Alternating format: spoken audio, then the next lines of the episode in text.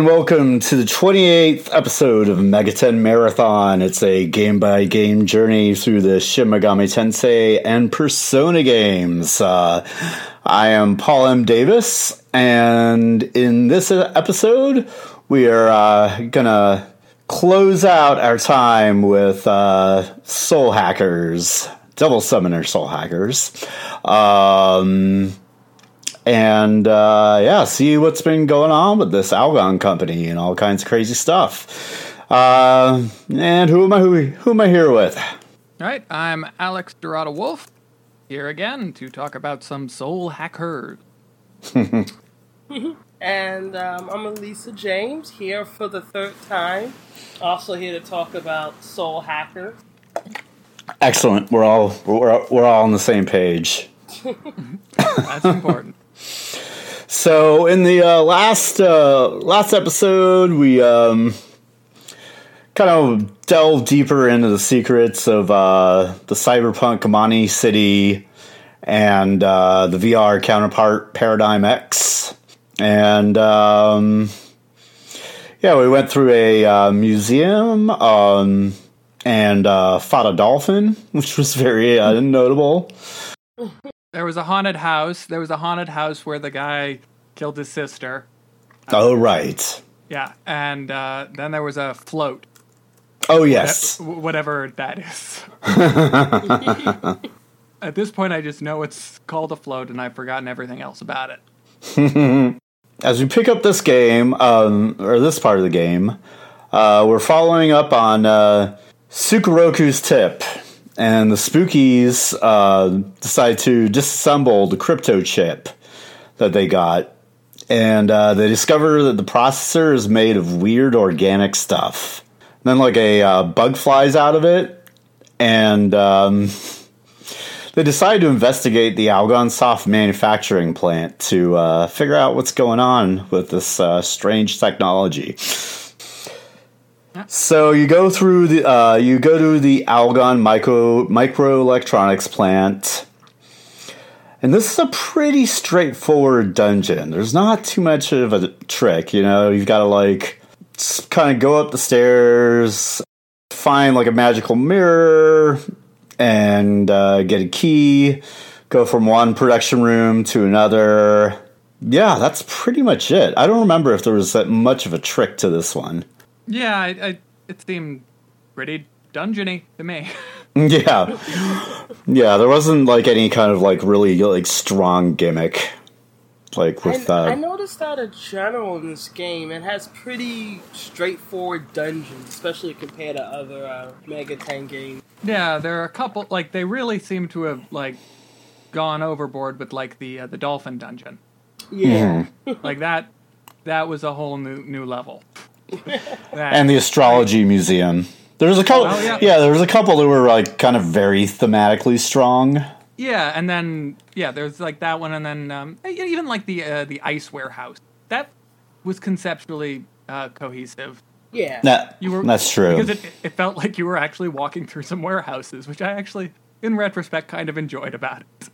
Not very dungeony, just really laid out like a warehouse. So uh, yeah, you know, you're doing the dungeon. You're the center of the plant. Uh, Lunch's dad shows up. Yeah, you may remember him from earlier, where Lunch ran into him outside of like a nightclub and was just like, "I hate you, Dad." And his dad's like, "Are you okay, son? I love you. I hate you. Shut up. Go away." um. Yeah. Yeah. And his dad uh, works at the factory, and uh, he's also investigating the chip. And uh, because, you know, as we discussed in the last episode, people have been acting weird at the mall and they're kind of like acting, becoming like zombie like. And he betrayed some people when Algonsoft was taken over, but it was only because the bad guys threatened to kill Lunch and Lunch's mom. Yeah, um, I don't remember anything about Algonsoft being taken over, or did, when did that happen? Is my memory in the in the backstory? I, I like this was the first time I remember hearing about like anything like that. Yeah, it might have just been like while we were doing our dungeon thing, and then it happened. Whoops. yeah, no, I don't quite remember that. Yeah, not really important. game doesn't treat it as such. I don't know why I'm focusing on it. yeah. Yeah, there's a, there's a few like story things that'll come out in this last probably in this last episode that are a little Yeah, they're just like, oh, and by the way, there was this thing. Uh, yeah. I mean, Well- to, to a certain level, I like how they don't feel the need to explain every plot thread all the way through. Like, if he had had a 15 minute section just talking about, well, you see, I was working at the factory one day when Mr. Yakuda came in, and he was quite upset. Yeah, make it like an exposition fest like uh the uh recent seasons of the X-Files. yeah. Anyway, so you're talking to Lunch's um, Lunch's dad, and he's uh, he reveals that the decoder ring or the decoder thing that Lunch had uh, claimed to have built was actually his. And he tells tells you there's a spore at the center of the crypto chip, whatever that means.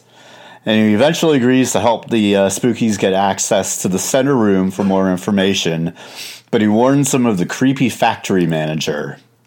So they get to the room, and uh, Spooky uses uh, Lunch's uh, dad's decoder uh, item to hack the thing. It turns out that the spores in the crypto chip hatch into bugs that steal people's souls and then bring them back to some kind of parent entity through the internet. So this is like a very loose understanding of how the internet works. Yeah, it, it's like a it's like tubes that bugs can go through. Yeah. Explains why Amami City's Crazy Tack is a thing.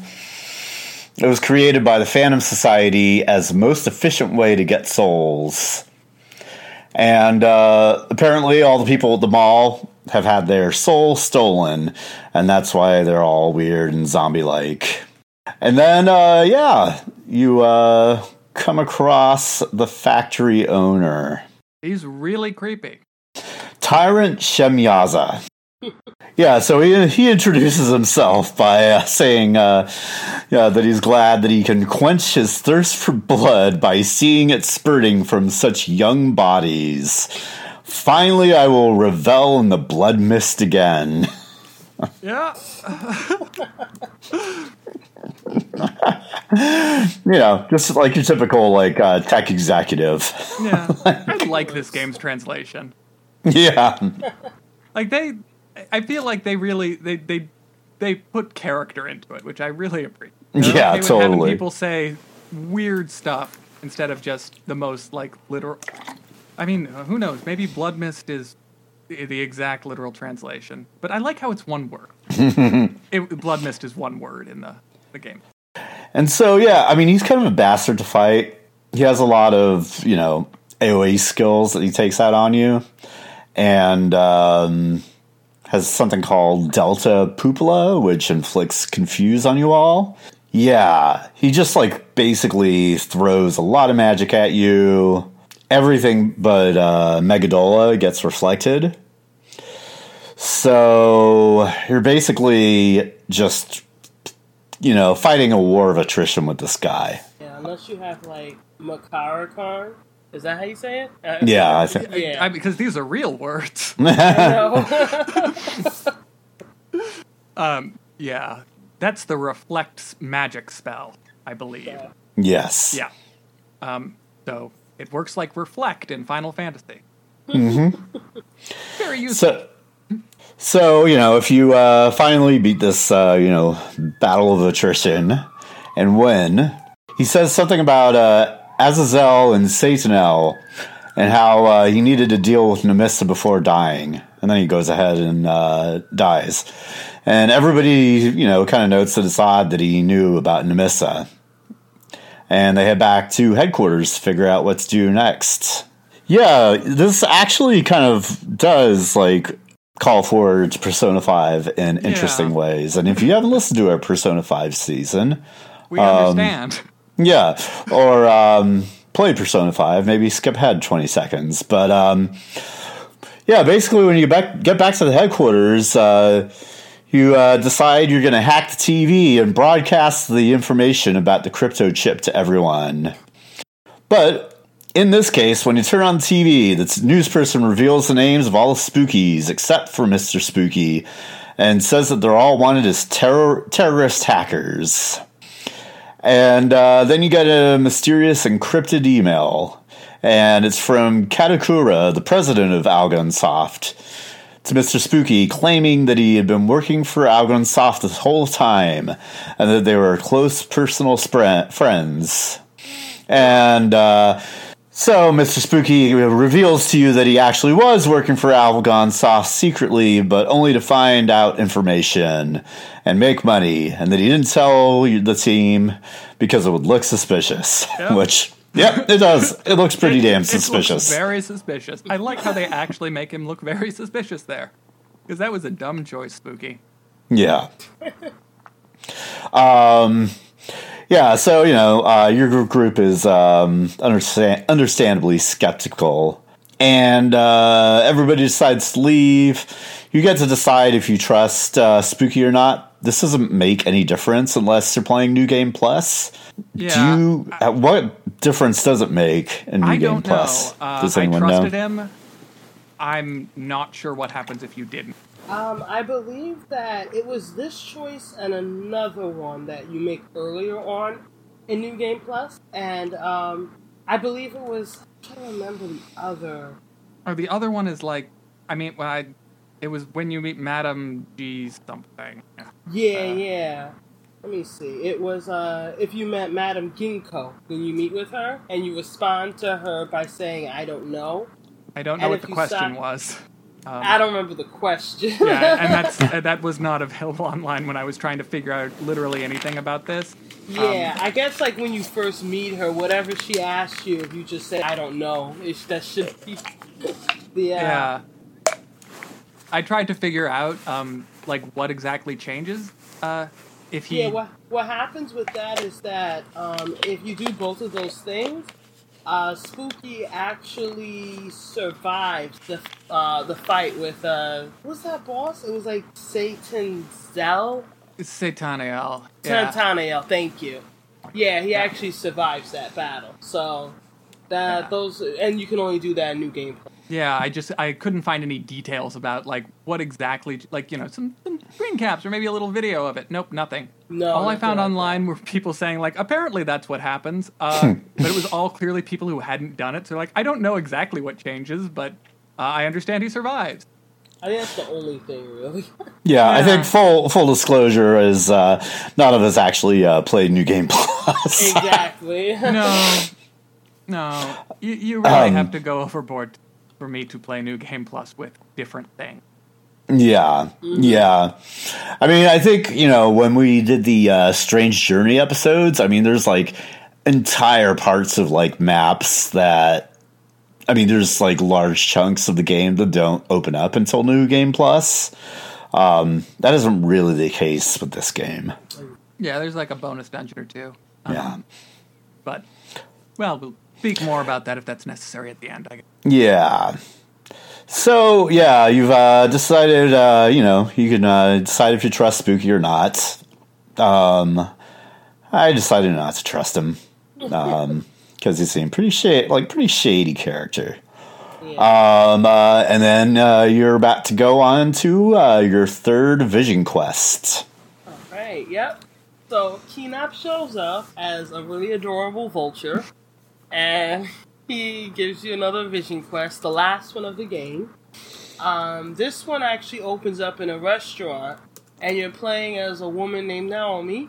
Uh, fun fact: Naomi is uh, both a Japanese and Western feminine first name, although usually it's not pronounced the uh, same way. So she's having dinner with Mr. Nishi.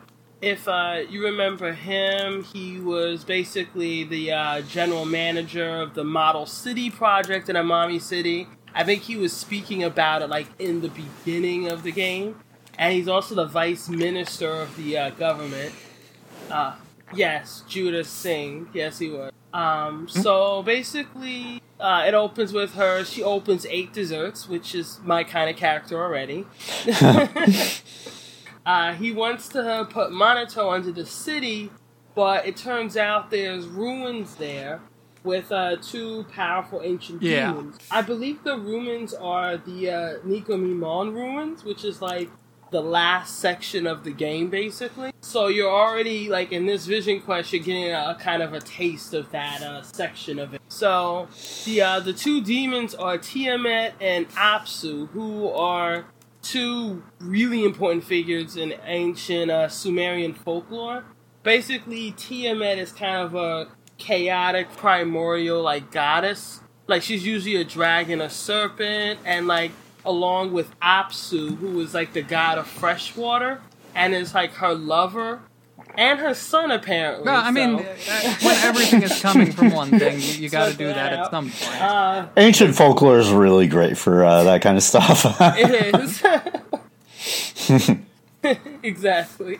So, um, and then she she had birthed like eleven monsters to fight against like uh, Marduk, who was you know elected as a champion for the other gods. He basically killed both of them and use Tiamat to uh, to actually divide the borders of the world. So that's a little uh, little mythology. Uh, basically, Mr. Nishi uh, wants Naomi to kill one of these uh, two two demons so that they'll have room to actually install Manitou, and she agrees. Uh, I love that that premise there. It's the kill one of these two ancient gods so we have place to put our computer. exactly. Yeah, sure, that's great. so she, you know, she agrees. She ends up uh, going into the ruins. Pretty easy. I mean, the funny thing is, of course, that she's really, really strong. She doesn't have a comp, so she's the best character because she doesn't even need demons to fight. Um, and and the the actual dungeon's pretty easy because she has skills that double her HP. She can fully heal herself.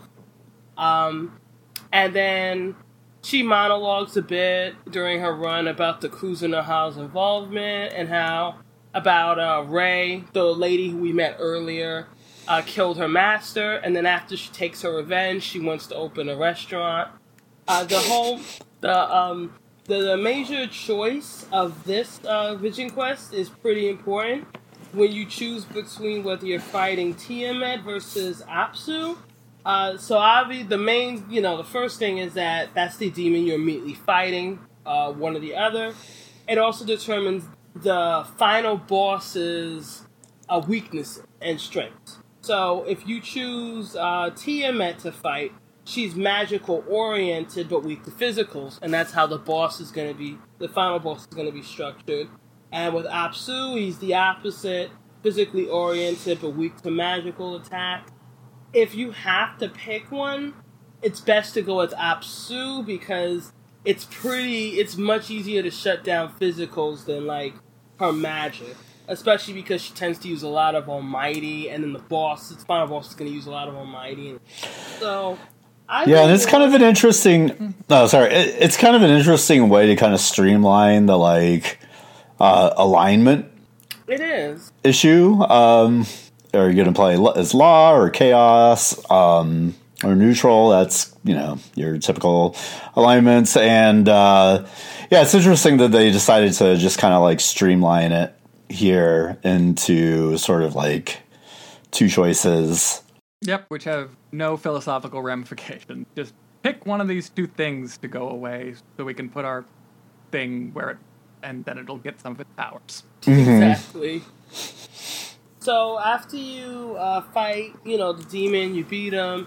Um, unfortunately, they kind of remind you you can't really permanently kill them, and then as an act of revenge, they uh, put like a weird curse on Naomi, and like they, it's like a what is it, like a black hole looking thing. I it, it's super vague. It just it's like ah, what's happening? Ah, it's pulling me in. Yeah, Cut to black. exactly. So who knows? So basically, kills Naomi, and then Kina monologues a little bit about Destin's that Vision quest ends, and then that one is done. And then the next section is the Algon main building. So in this part, Mr. Spooky decides to put a virus into Paradigm X to stop stop the little bugs like spore things from uh, getting back to Manitou after stealing people's souls. But uh, Katakura, who's basically the person who created Paradigm X and, you know, the big baddie of this game, apparently. Um, fun fact he's based off of Bill Gates, and his um his name actually has the Japanese uh, character for gate in it, so that's kind of a little extra reference, and it, it makes sense considering that you know at this point in time when this game was first created, Bill Gates was like the computer like you know symbol, and Mhm. so they probably thought it'd be a cool idea to kind of base their villain off of him since this game deals so heavily with I guess the uh what's wrong with having such an encompassing like computer networking like in cities and whatnot, you know. So um okay, so yeah, Katakura ends up uh ends up stopping uh, Spooky and Spooky then basically gets taken over by a demon and the network goes crazy and you end up deciding to go to Algon Soft HQ. And there's this kind of like a weird bubble like barrier that's keeping everybody out of it. And Nemissa starts uh, suggesting getting in uh, to the building through Paradigm X. So you travel through the network, and they emerge only to find out the building is engulfed in like an otherworldly phenomena. So you go in, couple steps in, they meet up with Finnegan, who informs him that things are really bad. Uh, if you previously remember Finnegan, he was the guy who um, you fought, you already fought before. He's the guy who killed the first person in the first Vision quest. Uh, so after that person, um, what was his name again? Uh, Arabe. Yes, Arabe. After he uploaded Nemissa into his gun computer, so Finnegan's explained things are really bad. The demons turn the building into a weird kind of cyber thing, you know, and he ends up asking for help. And basically, what's interesting with Finnegan is that he asks you to trust, which is really crazy of him, but if you end up trusting him, he explains to you how the seals in the dungeon work. That there's six seals total, three red, three blue. Um, and he explains, you know, a little more details about what's going on. And then he asks you if you want to cooperate with him. And if you choose, you know, yes with that, then you actually choose which seal, which color seals you want to go for. So he'll literally split up the workload. And as a bonus too, you don't have to fight him. So if you end up choosing at any point you don't want to deal with him, he gets mad, you know, cuts you off, whatever, and then now you have to do the entire dungeon yourself, and you have to unlock all the seals in proper order uh, yourself. And then you also have to fight Finnegan and his demon, uh, Cer- Cernunnos? Did that's how you say that? Which isn't really a hard battle at all, but, you know, it, if you don't Hmm? really want to deal with all that, you could just cooperate with Finnegan. I mean, regardless what you choose, he dies anyway, so. Yeah, it's sort of like you know, it's like a trade off of uh, whether or not you like um, want the bonus items or you want a shorter dungeon. Exactly. So, if Um, you, if so, you know, if you fought him, you're the one who kills him yourself, and he ends up, you know, dying, whatever. And if you ended up cooperating him, he basically informs the player that the demon can silence magic from other demons, and then he was basically useless. So he kind of gives you a little, a little kind of hint for the upcoming battles, and then he croaks. So he, and then he, all, if you, you know, if you do fight him whatever, he mentions something about if they only had Nemissa, then this could have been like prevented or whatever. And then he dies. So then after that, you find the demon who took over the building, which is uh, Malsum, and he starts freaking out about Nemissa. Doesn't really explain why, but he does. And then you end up fighting him. Um, he's an okay battle. Actually, the stupidest thing about this battle is that he inflicts a status called Bomb with an attack called Bite the Dust. and then he has a fire, like an attack or fire attack next turn. So what bomb does is that it doesn't do any damage to you, but if you're hit with a fire attack, you immediately die. Mm-hmm. So if your main character gets bomb status, you're in a lot of trouble unless you have demute. Uh, yeah, it's demute stones, right? I believe you would need that. Yeah, that is that is the demutus. Yeah, that's the that's the scariest part. So you know you could be doing perfectly well, and then your main character gets bomb status, and now you just so. But uh, other than that, it's not much of a fight. And let's see. So after you know you beat him, you end up fighting the Soul Machines. Nemissa is about to smash him, but Hitomi uh, stops her because she worries about the souls inside, whether they'll actually be damaged or not.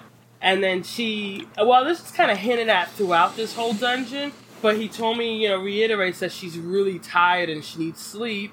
And then she just kind of falls silent. And then Nemissa is actually worried and decides that we should head back to HQ.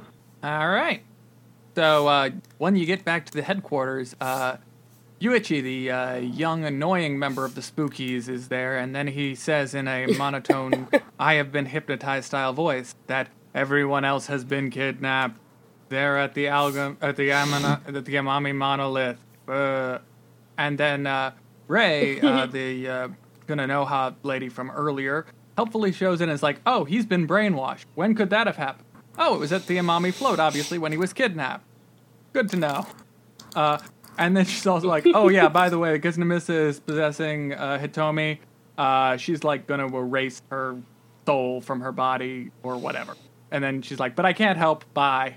um, so obviously you go to the monolith, uh, which is a very large building. Uh, you get there and uh, Nishi comes in on the loudspeakers and says, uh, your friends are on the 20th floor. I'm telling you this because I know you will get there. So that is why. um, you know, if he wanted you to get there, he could have made this slightly less complicated. Um, because, uh, yeah, this is uh, a long and involved dungeon. Uh, not like nothing about it is particularly fascinating. Uh, but you like uh, have to find some passwords based on the shape of the rooms. And this is after you free six and lunch who are like locked in closets. Um, amusingly, when you uh, find lunch, he's just like, "Yeah, I thought about it, and I realized the boss probably didn't do anything while I was sitting here locked in this." Uh, so he's a very perceptive guy. Um, so yeah, you, you you know you go through the dungeon, you enter a bunch of passwords uh, based on the shapes of rooms. Um, not that interesting, but it takes a long time. But it's you know it's not gonna. You don't need a pencil and paper or anything. Um, so finally, when you get to the top, uh, you find uh, the uh, Katakura guy, who uh, the president of the company. Um, he seems like thick or something, and he explains how he was tricked by uh, Nishi, and he just wanted souls, just wanted to make the internet be good and have humanity. It his, it's unclear what he was trying to do and what happened instead. But you're like, yeah, all right, and leave him be.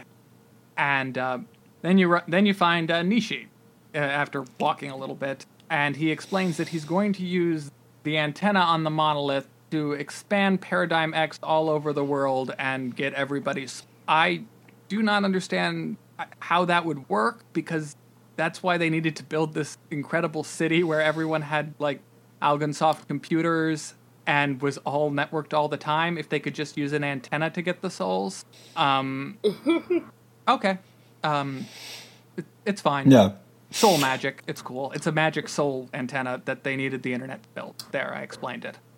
Uh, Exactly. um, and then uh, he reveals himself to be uh, Azazel, one of the uh, two demony guys who uh, the last demon you fought mentioned.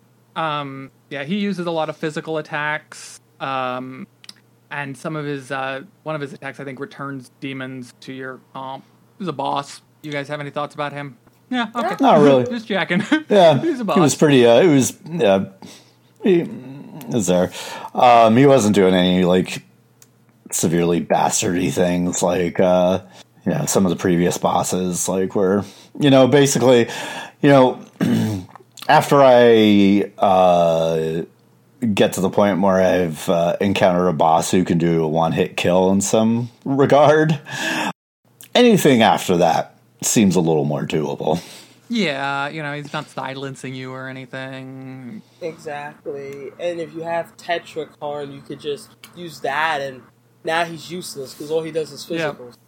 So you beat him. Uh, good for you. Uh, and you go up onto the roof, and you find Luncheon Six smashing the antenna. I, I, I- I really enjoyed the backdrop of the scene. It's this pretty cool looking burning antenna.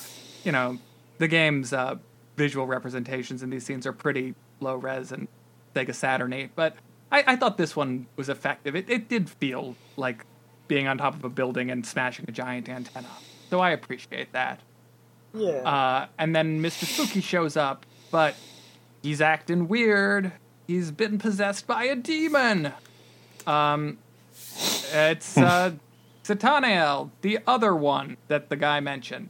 Uh, that's also your ultimate persona in Persona 5, spoiler. uh oh. Oh, yeah.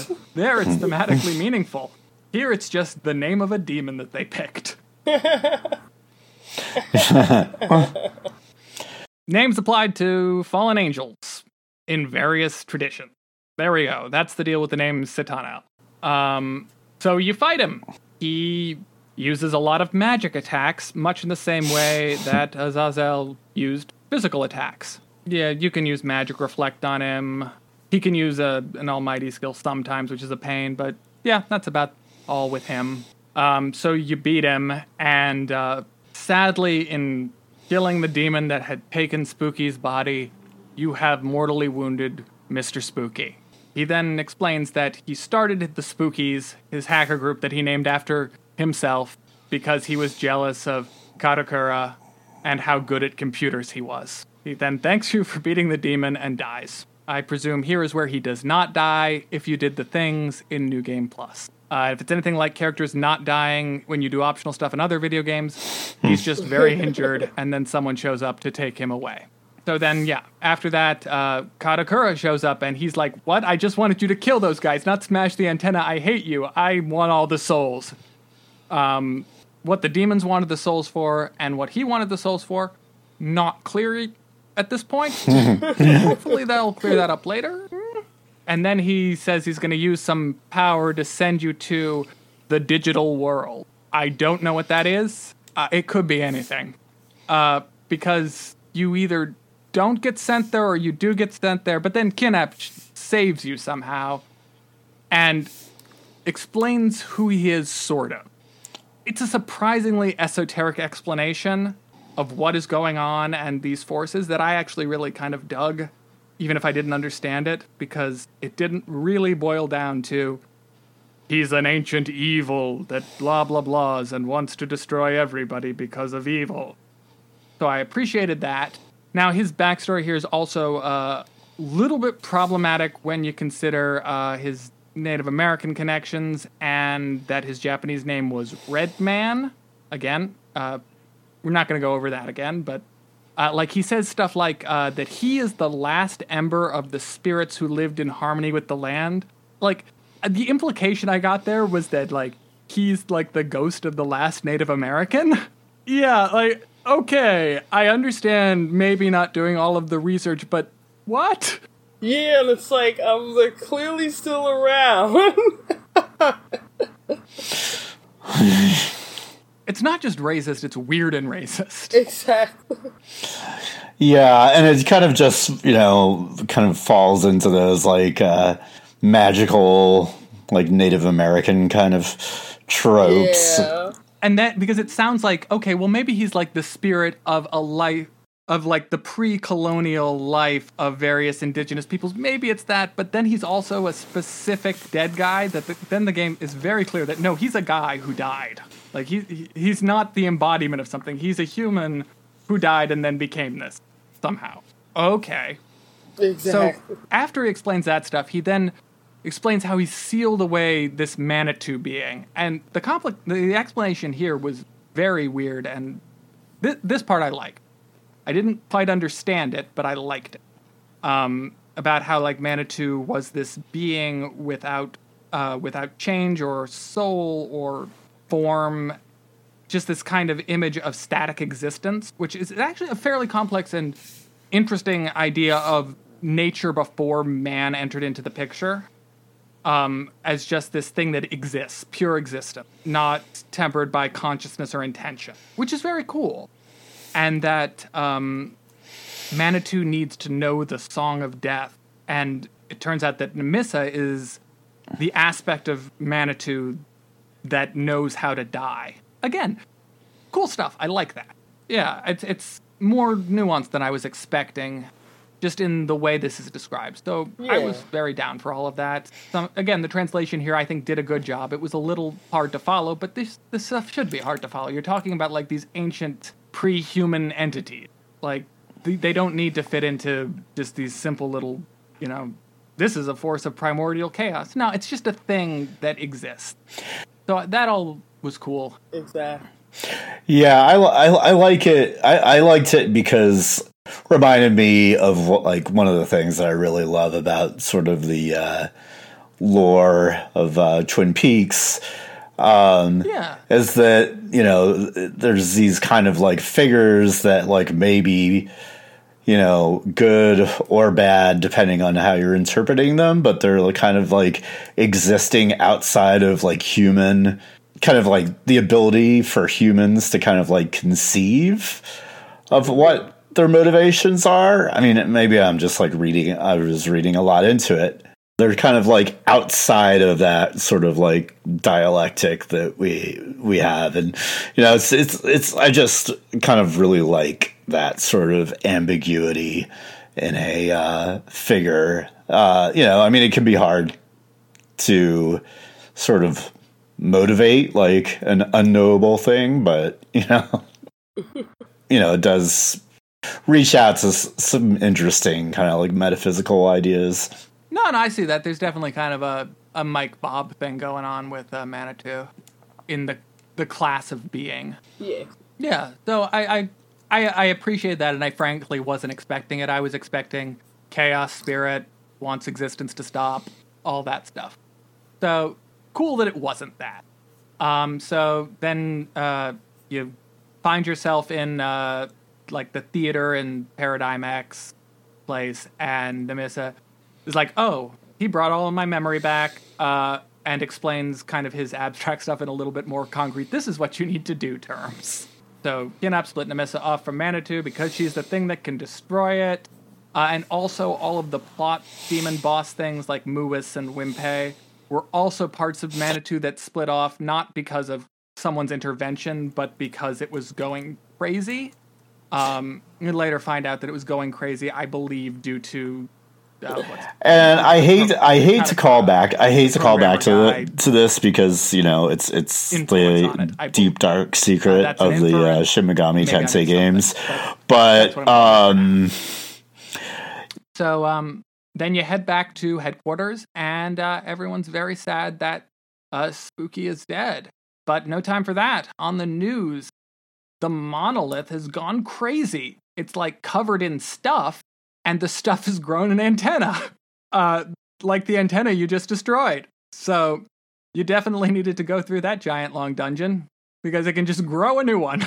it is kind of reminiscent of a scene in one of the terrible uh, short novels that inspired the series to begin with, where basically like people are just like piling on top of themselves to create like this monolith of flesh and they're just like climbing into the sky to do like the demon Loki's like bidding and it's really gross, but it doesn't really make a lot of sense. So, given that those novels weren't, you know, that far in the past when this game was originally re- released, this kind of like crazy monolith might have been a reference to those novels. So uh, it's grown a new antenna, and uh, wasn't as uh, long as the last one. Yeah, it's pretty final dungeony, you know. There are, um, I think, like some pretty simple, simple puzzle elements towards the end, and a bunch of items in there that you know are good. But uh, that, eh, you guys have anything about the dungeon? Ah, right, yeah, yeah. Um, there's the there's a floor where there's like a bunch of pitfalls, and um, they take off um, half your uh, HP when you walk over them.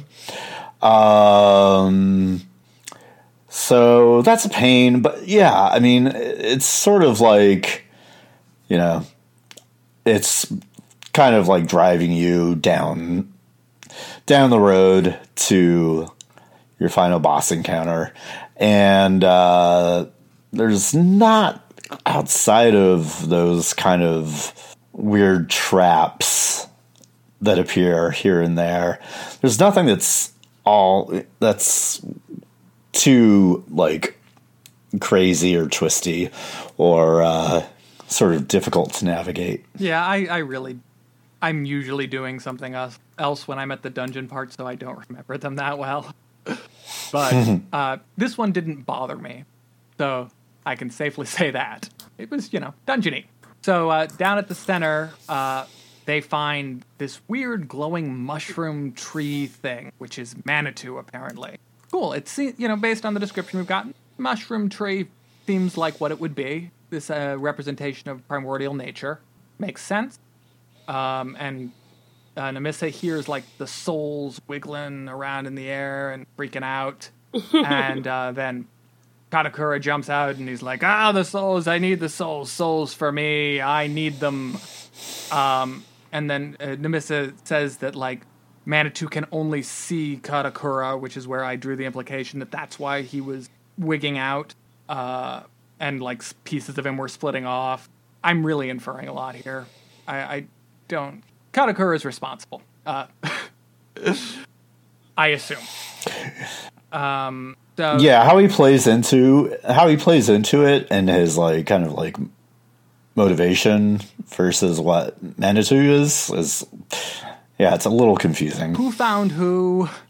Um, it it seems like uh, Katakura would have to have been the one who started this because, or maybe Manitou leaked into the world and found him. uh, could be either. The game doesn't really explain it, and cool. It's fine. I don't really need to know that. I I have an I have a sense of the forces involved, sort of. It, they maybe could have gone into a little more detail about this. Um, just a tiny bit though. Like they're on like not, not to go back to Persona 5 again, but that was definitely on the too much detail side of things. This I think is slightly mm-hmm. on the other side. Just slightly though. I like this side more. Um so anyway, uh so he wants all the souls uh and then you fight him and he turns into like this weird form that looks kind of like a ginger root. That that's like but with like like sort of blue face thing or blue circle face things. I don't. It's hard for me to describe. Um, but ginger root was the image that came to mind, like all knobbly and like lots of little legs. Uh, again, makes sense for primordial dude. Mm-hmm. Uh, it's a good way of describing it. yeah. Um. So uh, yeah. So we have a your penultimate boss fight here. Um, and he has this very powerful ultimate laser attack thing, blasts your front row, and several other powerful attacks. Um, yeah, it's you know, you can't just reflect spam this one exactly because he uses the, because his big attack is almighty, but you, you yeah. can you can handle it.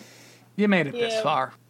Apparently, there's a really interesting strategy um, that you could use it's um if you have Nemissa cast uh, Necroma, like if you pick out your best demons, you have Nemissa cast that spell on them, and uh, basically it turns them into kind of a zombie sort of state, like and essentially that gives them infinite health, and they can only die by being healed or getting hit by expel uh, skills, which the boss doesn't have any. So you can basically just put your best demons out on the front, and ultimate laser will do absolutely nothing to them. It just takes a little while to set up, but once you do, now you've got an invincible line. Oh, well, that's convenient. Um, good stuff. Uh, so you beat him, and then he like gets sucked up into this root that shoots up and then explodes into his ultimate form. Uh, and uh, this is the one where the abilities depend on whether you fought Tiamat or Apsu uh, as Naomi. Yep. Um, I did the physical, the one that makes him physical. I think was Apsu. Um, so just reflect physical tetragram or you know that one. Yeah, Tetrakarn. Yeah, and that does most of the work for you. Basically. Uh, yeah, either you do the uh, the magic version. Uh, nope, I went the smart route. Yeah, Yeah, I I did not. yeah. Why would you do that? Why would you Why would you go the magical route? Magic is harder. um, but yeah, you don't even get an achievement. Ridiculous. this is true.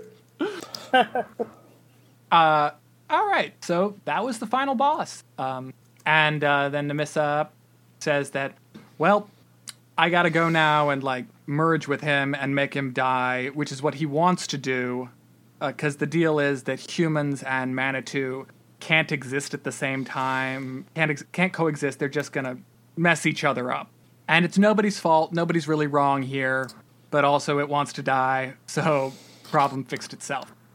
Uh, at thematically, I thought that was pretty crazy. Like, okay, yeah, nature's got to die because people are here. Yeah, it's kind of interesting. Like, it's kind of weird, like what the implications are. Um, kind of reminded me of like, kind of reminded me of a section of uh, Strange Journey where you're going through and you're sort of uh, um, battling a number of uh, sort of like the old gods Yeah.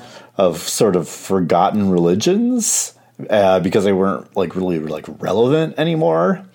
Um, so I, I kind of like saw like you know some thematic echoes in Strange Journey um, with uh, with that, but yeah, there's a strange thing where it's yeah where it's like Manitou, you know, if Manitou is kind of like the force before, you know, you could, you could almost say is like what existed before the Big Bang or something like Yeah. that. Yeah, you can you can put it on Then- kinds of scales. Yeah. I think um another game that actually addresses this pretty well is uh Shin Megami Tensei 4 Apocalypse. Like one of the main themes of that game was the idea of um you had a lot of these old world gods, you know, back in the day when they were worshipped in ancient times, they were essentially like forces of nature themselves. Like they were the wind, they were the sunlight, they were the earth. And then once human used their power of understanding and understood how, you know, the world actually works, the gods basically received physical forms and they got limited. So then you had um, some gods who were accepting of that and they understood that that old time has come to pass and it has to go on to, you know, new ages. And then you have some gods who are bitter about it because they want to be, they want to feel that power again.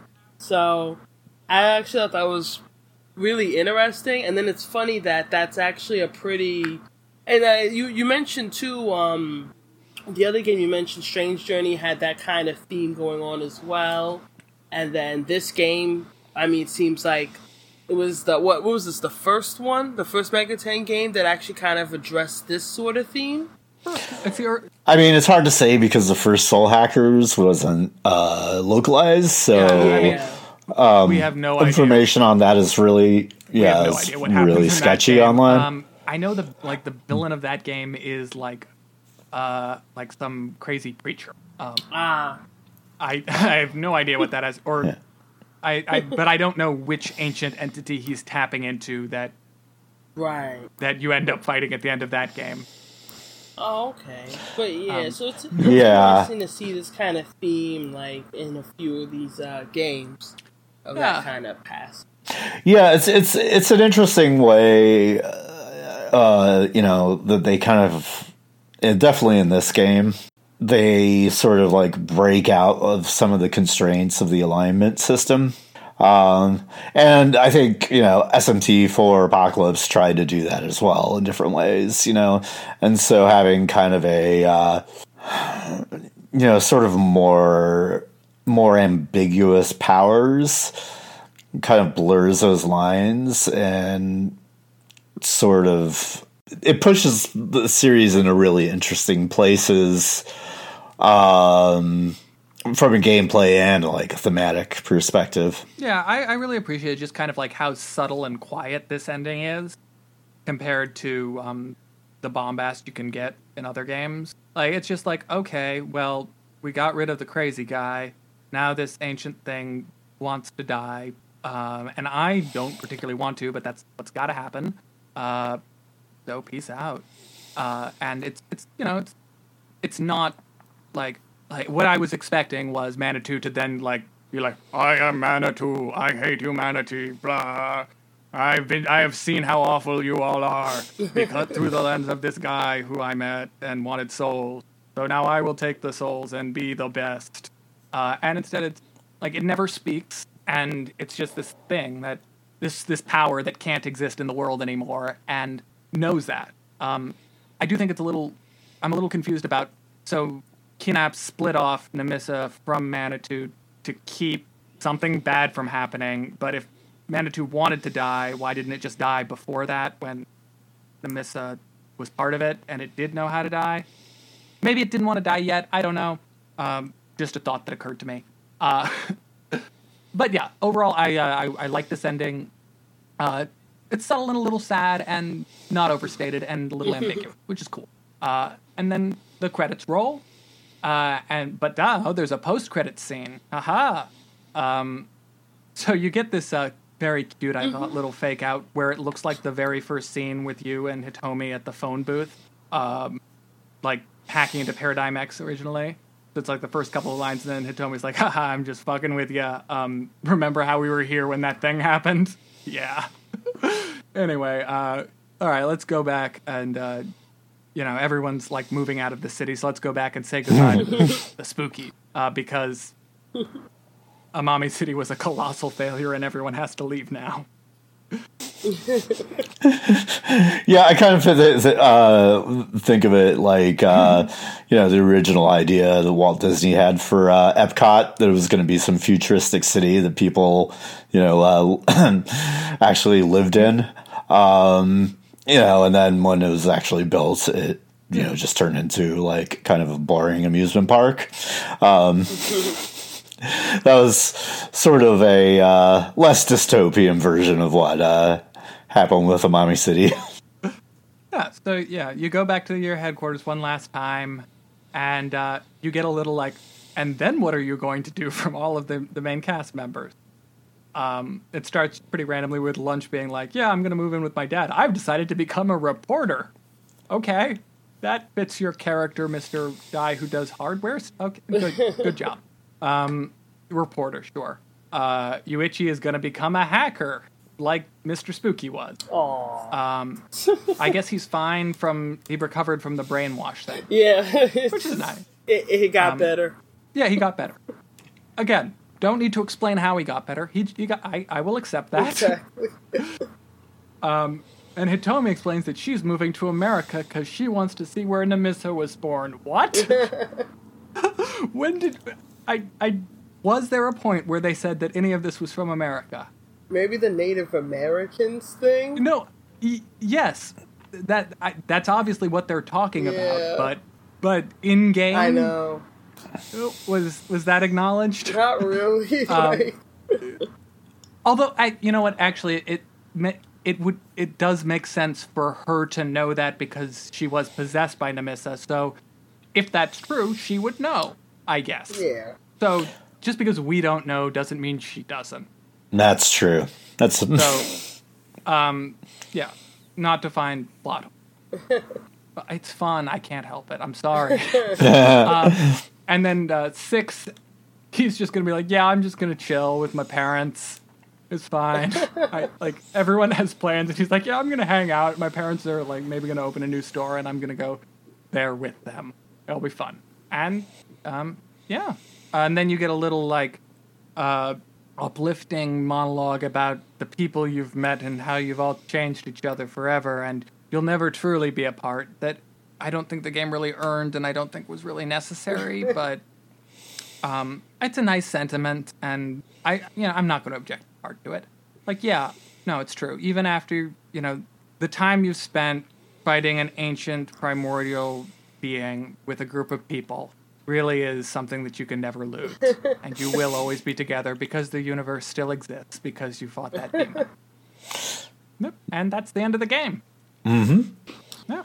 Um, so as we mentioned, there's some post game content. Uh, did you two, either of you, do it or any of it? No. Not at all. Yeah, no, I, I put down the game immediately after that. Um, so if you want to find out what happened in the post game, it'll be a mystery to you when you finish the game. uh, because we're not going to spoil it. But basically, it's just um, some dungeons. Uh, oh, there's this building called the Sea Arc, which you can go to throughout the game, which I don't think we've mentioned at all. Uh, it's it opens up slowly, and there are demons in it that you. Um, and then there's like a special top floor to it that you get access to if you load your clear game save or something called the Time Corridor. And then if you beat that, you get New Game Plus, which is where you can save Spooky. And then, wait, no, maybe the top floor is in New Game Plus. Whatever. There's a special dungeon at the end uh, where you fight all of these kind of Easter egg bosses and characters, and um, yeah. Yeah. Um, so, overall thoughts? Anybody have anything uh, that we haven't touched on? I feel like if I were going to recommend uh, just generic SMT game that was just this is what an SMT game is like, more or less. This is probably the one I would tell someone to play. Of the ones I've played, gives you the just like yeah, it, it does a few things different, but it just like the the core gameplay, and it has you know some polish, but not like so much that's going off down all of these like weird alleys and uh, all of that stuff. And it's not too long. Just like yeah, this is what this series is kind of like. Yeah. Yeah, it's actually. I, I, I, I think it's pretty accessible uh, for an SMT game, um, and some of that may have been kind of like you know smoothed out in the 3DS uh, uh, re remake, um, but you know it kind of ramps up the difficulty pretty pretty you know pretty smoothly. It doesn't like you know do the thing that some SMT games do, where they put like an incredibly difficult couple hours up at the top of the game. Yeah. Um, so yeah, you know, and the mechanics are pretty cool. They're actually a little more streamlined, and I like that.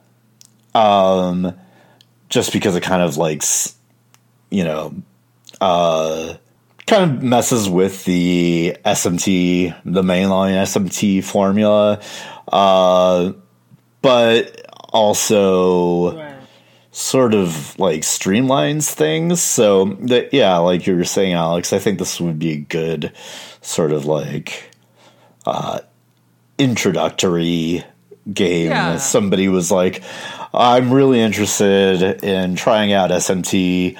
Um but I picked up four and I am dying endlessly in the first first dungeon of the game. Uh, you know, um, it's sort of like that Monster Hunter problem. A lot of SMT games are just like, you know, at least to like newbies, they're kind of like incredibly unwelcoming. Um, and uh, this one actually is pretty pretty welcoming. And uh, you know, I think it has just like I I really loved how sort of strangely dated, but like in a cool way. Um, all the technology and VR stuff was. Um, yeah, and also really dug that they were reaching out, you know, other kind of like mythological sort of like systems other than you know what they had done so far. Uh, the bad guy is either God or Satan. Yeah, exactly. you know, it's like Christianity with some like Eastern mysticism. Um, yeah, it really changed it up. So, yeah, I think it's a really interesting game um, in a lot of ways. I guess for me, I mean, you know, definitely, I think it is a, a really good game to recommend.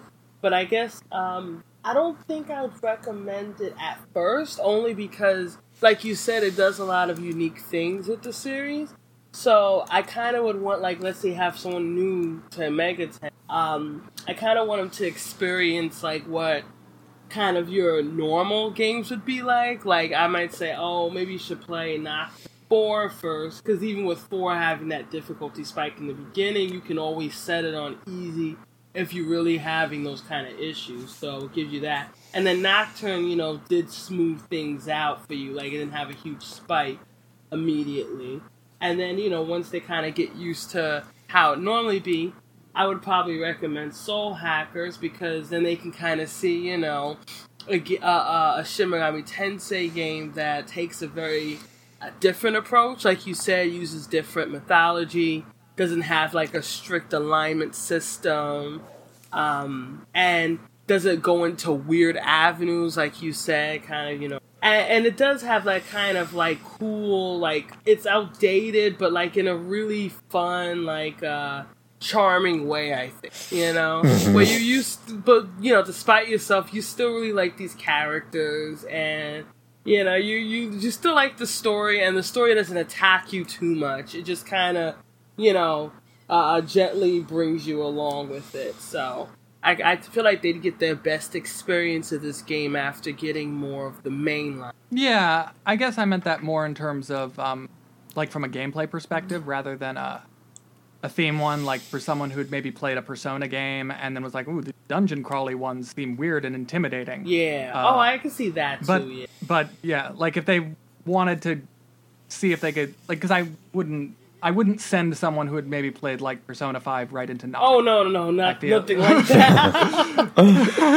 oh, that's what I did with um, Persona like three or four. Like I just went right into Nocturne. So yeah, that game will beat you up. Yeah. I, I did Persona 4 into uh, SMT 4. Yeah. So, I don't know. Even though SMT 4 has that really difficult first couple of hours, yeah. um, so many things, you know, it's just, it's a little more polished in a lot of ways than Nocturne. Um, yeah, definitely. So it was accessible in other ways. But yeah, yeah it's kind of funny. We're we're all saying like, well, we you know maybe ease people into the series, but like, um, you know. In, in our in our own experiences, we went from like probably one of the most accessible accessible games, you know, into you know just throwing ourselves into the deep end. Yeah, I mean, I, the first one I played was SMT one. Oh wow! I was, you know, I was just, I, I, had a Super Nintendo emulator like as a teen. I was like, oh, this game Demons, cool. Um, and that was the first one I played. So I didn't finish it, but I played about half of it.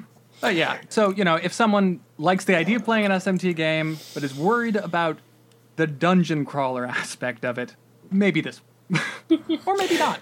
Yeah, yeah, and I think you know, at least I kind of called it like with the charm. It like it does have a lot of charm. It's it's there's something throughout the game where I just had like a lot of goodwill for the choices it was making. Uh, yeah, except the characters. Oh yeah, yeah. Yeah, that stuff is weird, but that stuff is weird in a few of the '90s SMT games. Yeah. Um, the translation team did a very good job of covering it up as best they, they did. Could. Um, yeah.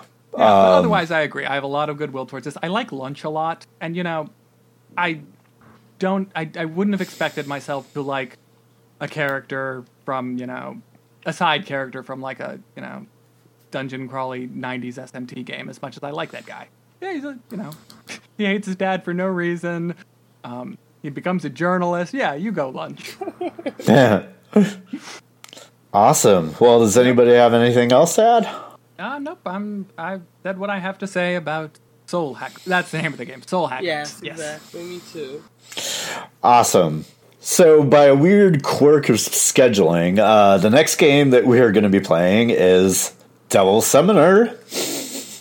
Uh, the third De- Devil Summoner game, which is uh, Raidou Kuzunoha versus the Soulless Army.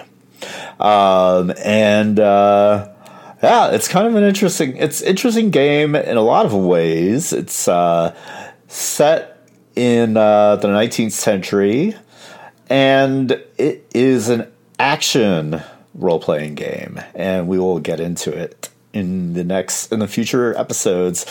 But yeah, there's a really interesting thing uh, that we can talk about.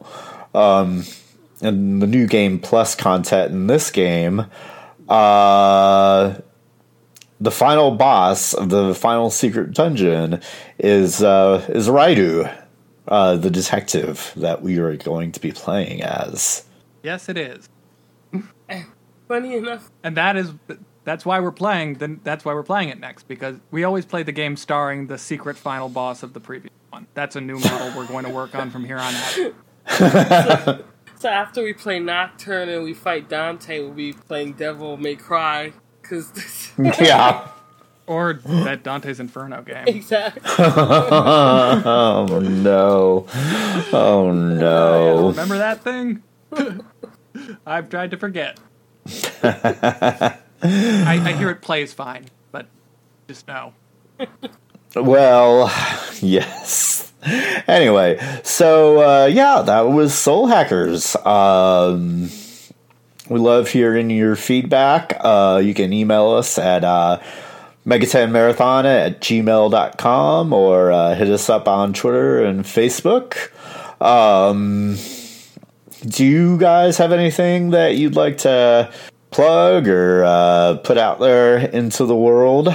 Yeah, I got my other podcast, EE Phone Poem, www.eephonepoem.com. We have not released an episode in four months, but don't worry, we're working on it, and they're old episodes, if you like hearing people analyze poetry with some jokes.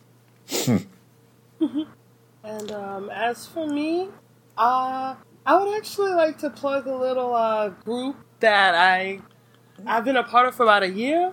Uh, you might have heard of them, like on Facebook, Twitter, and whatnot. Uh, they do a lot of live streams. Uh, Black Girl Gamers Group. So they're an awesome group that I've been a part of. Really great community of uh, really talented young ladies. They do a lot. A lot of them are live streamers. They work on uh, video game websites, things like that. So if you look on um, if you look on uh, uh, Facebook, you know, if you Black Girl Gamers, uh, it would be the same, I believe, the same Twitter handle as well. Yeah, the Twitter handle will be at official underscore BGG.